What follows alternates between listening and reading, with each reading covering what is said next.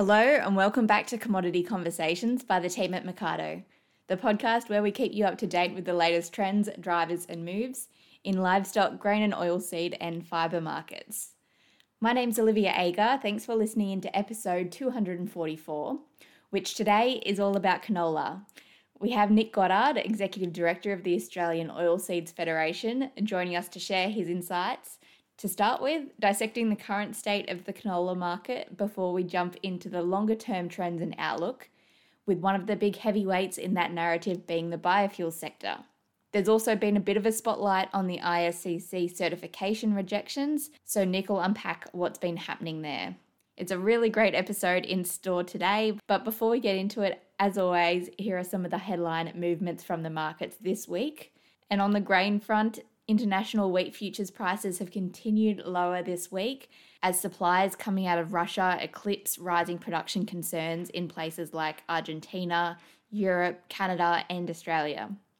Locally, values are holding pretty strong though in the face of weaker international prices. Barley markets have also reacted to both the drying conditions here as well as the lifting of tariffs by China and rallied strongly in recent weeks. It was a bit of a mixed week for the wool market. On balance, it was a stronger market in the east, with the Australian dollar providing some support in what has been a falling market. In the west, though, a hiatus from sales last week saw the Fremantle market play catch up to the east and face double digit declines. For more market insights and analysis, you can always head to the Mercado website where you can access all our reports and sign up to the mailing list at no cost. All right, with that all said, let's get into the episode with Nick Goddard. Well, I'm very happy to introduce Nick Goddard to Commodity Conversations today. So, welcome and thanks for joining me, Nick. Yes, hi there, Olivia. It's a pleasure to be here. Well, we're of course we're going to talk about the canola market, and I'd really like to focus on the long-term trends and outlook today. But before we do get to what's coming ahead, can you paint us a bit of a picture of how the canola market's faring at the moment and what some of those key drivers are? Sure. Look, there are a couple of um, pretty important dynamics that are going on globally to shape today's canola market and then um, longer term tomorrow, which we'll touch on as well. But at the moment, the major driver is actually the Canadian crop.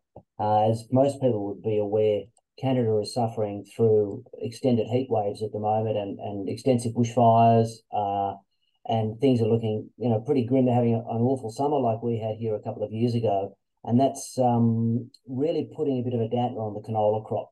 So typically, a Canadian canola crop might deliver 20 million tons. That would be, you know, a good, a fair to average year, um, 19 to 20 million tons. But this year, estimates could be as low as 16 million tons. So that's a significant shortfall in uh, the canola crop in Canada, and of course that has global implications for all canola producing nations and in fact all oilseed. So that's putting a bit of a, a, a floor under the Australian canola price. And every time we hear more bad news out of Canada, it sort of helps support that Australian price.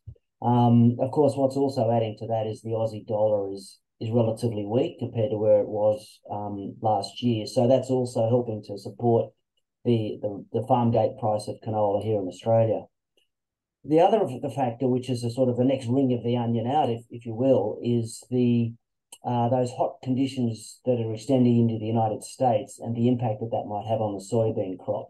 So you might ask, well, what's the soybean crop got to do with the canola? But they're all part of what's called the oilseed complex. And um, any sort of upset in the oilseed complex has a knock-on effect to related oilseeds. So soybeans, obviously the major oilseed globally, and at this stage, the crop is is is flagging a little bit in the United States and uh, is likely to not deliver what was expected. So we're seeing quite a firmness in the soybean price in um, the price of soybeans in the United States. It's about thirteen dollars fifty a bushel. Now that did get up as high as fifteen and sixteen dollars a bushel in recent years, but that's but where it is now, 13, 13 and a half dollars is a, is is above the longer term average for soybeans. So again, we're seeing that support um, on pricing locally. And then the third factor, or the fourth factor, we've got Canada, we've got exchange rate, we've got North America, and we've got Argentina. So Argentina um, has is experiencing very dry conditions as well. or and it, and it certainly did for their for their summer soybean crop because obviously southern hemisphere um, country they're they're um, in the same um, seasonal pattern as Australia. So their soybean crop was impacted, and their sunflower crop as well, both impacted by the um, by the by the drought in Argentina. And then if we want to build on that a little bit further, the European crop of rapeseed or canola is looking to be down a little bit as well off earlier estimate estimates. Yeah, that's really great, Nick. It sort of sounds like, in summary, you know, the supply side, there are, you know, a few production risks out there, which is supporting our market here. Now, why don't we turn to the demand side of the factor? And we know, you know, crude oil is a pretty good barometer for global economic activity, and and that price does have an impact on demand for canola. So, how is that all tracking? Yeah, look, crude oil obviously impacts a whole lot of agriculture um, because a lot of the inputs, the nitrogen based inputs, um, are also driven off the, the price of, of oil, um, freight rates, etc., diesel, and so on. But the price of oil at the moment, around about $80 a barrel US, um, is sort of where it's been for the last, uh, more or less, you know, in, in that sort of range um, for the last couple of years. So, not having a big impact at the moment. Um, now, oil seeds do generally track um, or broadly track the uh, the crude oil price, but uh, not having such a great impact this this at this point.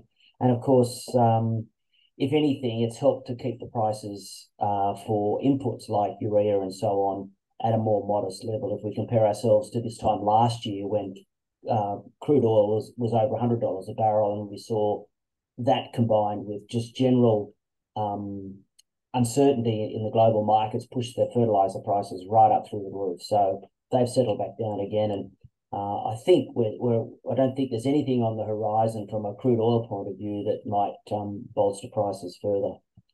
That's a really good point about the you know fertilizer prices and and that difference in the market that we're seeing this year compared to last. Let's move on to the longer term because I really want to get stuck into that and we'll break down the canola market into some of those sort of key market segments. And we know biofuel is the big one. It's the the big talking point. Um, the EU being our largest canola export market, um, with majority of our canola there being used as a feedstock into biofuel production. So, would you say that we're in the boom of biofuels now, or is there still a lot of growth to come there? We've certainly been riding a wave, Olivia, um, on the back of of the growth of biodiesel, in particular in in Europe. Um, our exports this year, or the exports from this year's crop, so into into twenty twenty four, will be the fifteenth year we've been exporting canola to Europe for biodiesel. So it's been a long term um, trend for us, and, and our crop over that fifteen year period has continued to grow in both area and also yield and productivity obviously the last couple of years have been fantastic with the with the sort of yields we've been experiencing. Um, so that's enabled us to take an increasing share of that European biodiesel market. So that's that's been a strong market. But what's starting to open up now, um, the United States, since the Biden government has come into into power, uh, we're seeing increased emphasis behind renewable fuels in the United States and increased policy in, in both a state and federal level in the United States. And what that's serving to do is actually suck a lot more of that Canadian canola into the US market for biodiesel.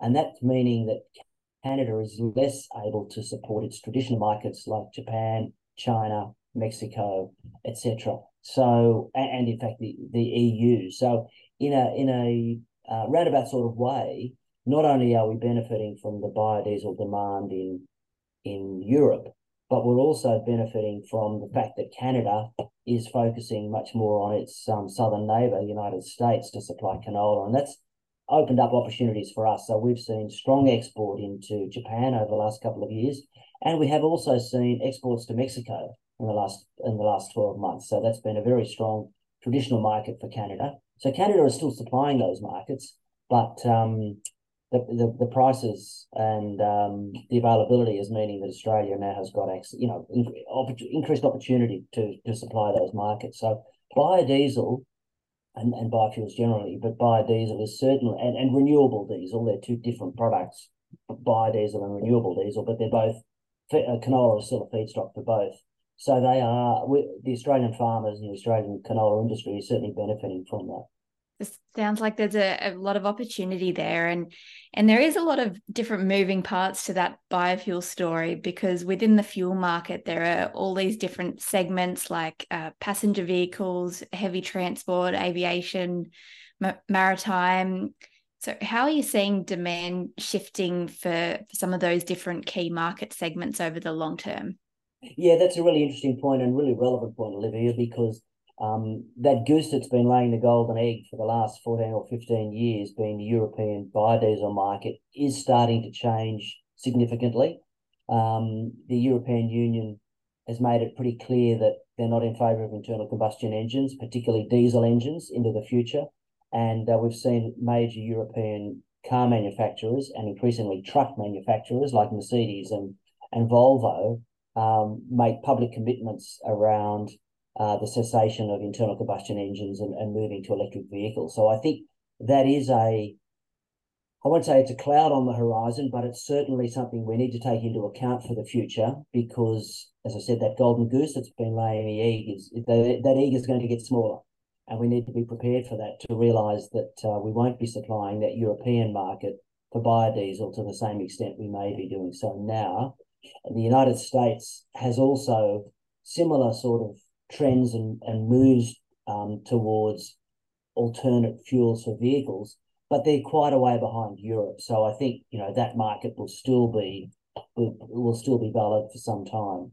But as you said, it's got a lot of moving parts. So just as one area is looking like um, it's it's going to diminish, and over time, by over time, I'm saying you know by 2035, say, so we're talking you know a decade or more. But at the same time, we're seeing the emergence of, of alternative fuels for aviation, so what's called SAF, SAF, Sustainable Aviation Fuel, that's pre- presenting you know very strong and, and positive opportunities for oilseeds generally, and in fact a lot of other um, agricultural produce that can actually go into aviation fuel. But the most um, direct way is through a vegetable oil alternative rather than so, so sugarcane can also go into for, for aviation fuel, but it needs more processing and different conversions. But for um, something like canola oil, interstate sustainable aviation fuel is is quite doable, and in fact has been done. And uh, so, just as we see one one opportunity starting to diminish, we see this other opportunity starting to really grow. And I think that does present us an opportunity, but also comes with its challenges because uh, if we look at the amount of fuel that say Australian Airlines required to to leave this country, let alone domestic flying, but but international flying, um, you know, the domestic crop is not going to be able to satisfy that as it is, and, and uh, that that's um, part of the challenge. And uh, there's there's active work going on looking at alternate crops that might help satisfy that um, that sustainable aviation fuel market. Crops not unlike canola that are grown in a broadacre scenario, but aren't actually food crops like canola. Uh, there'd be non-food crops that could be used for sustainable aviation fuel. And then beyond that, we've got um, other opportunities like maritime fuel. All the vessels that actually carry our canola over to Europe as seed uh, have to be fueled, and currently they're fueled by mineral oil. But the technology is certainly evolving to be able to use renewable fuels, like again vegetable oils, in those sort of transport um, vehicles.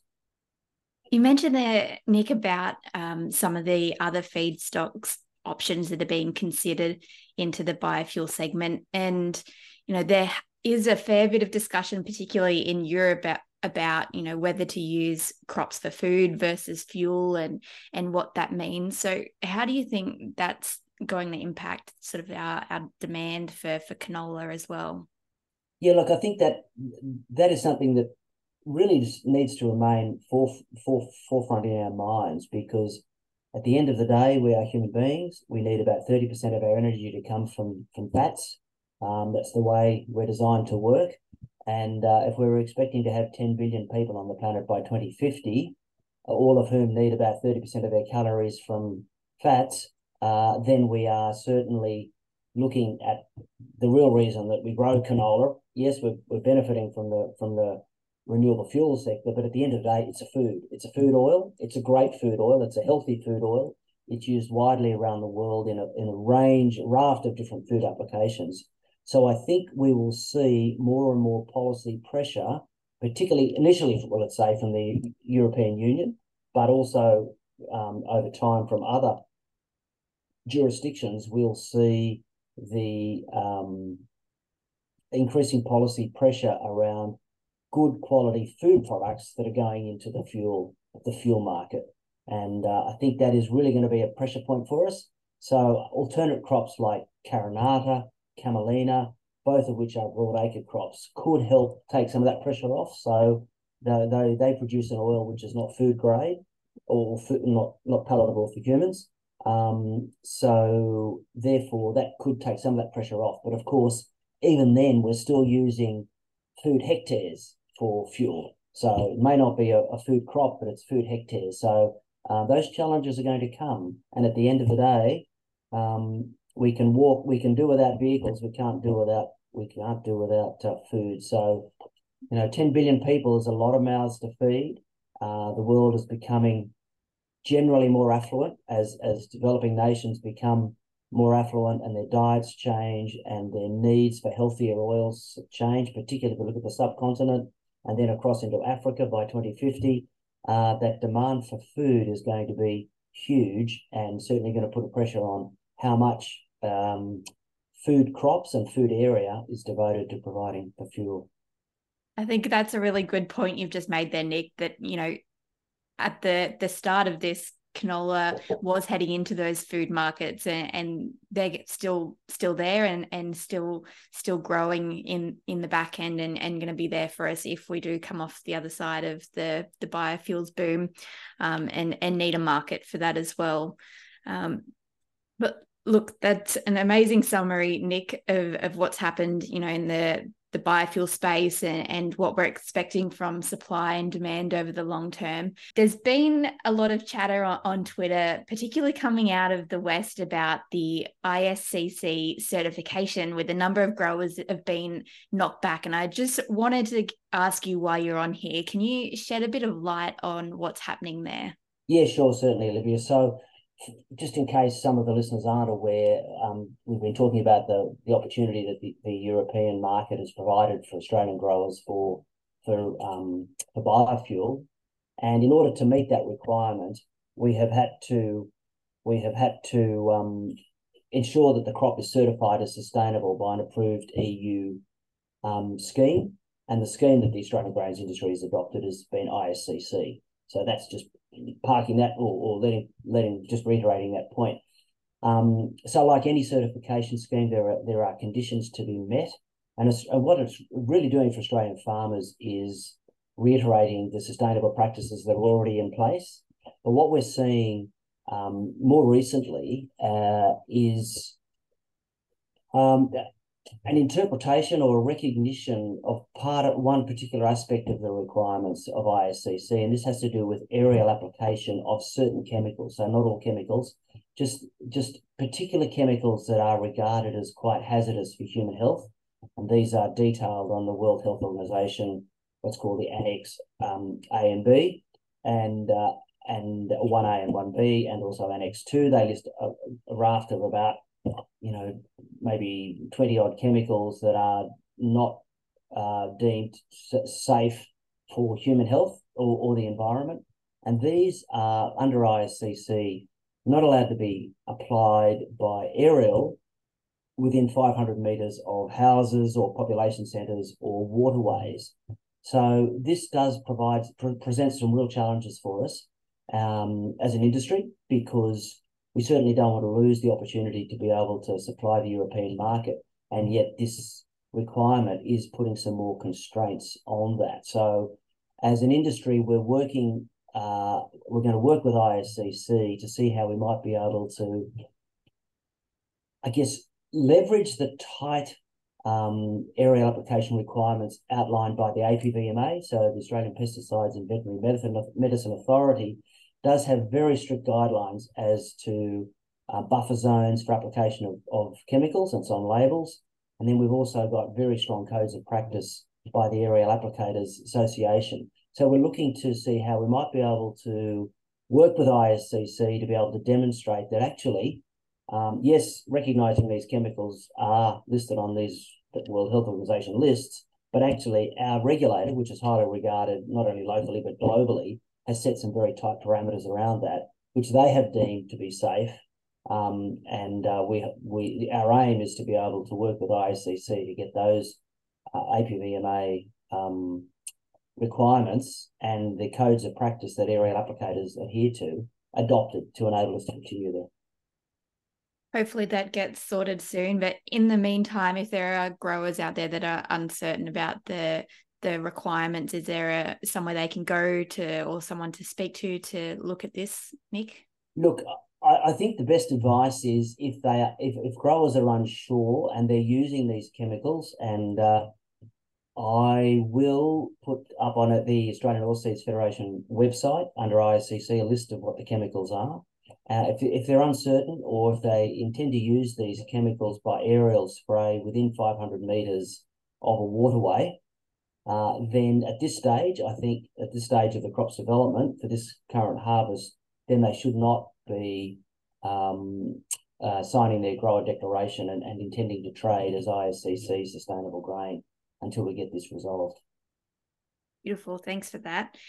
Now, I think it's a, probably about time to, to wrap up, Nick, but uh, lastly, I hear there is a big canola event happening shortly.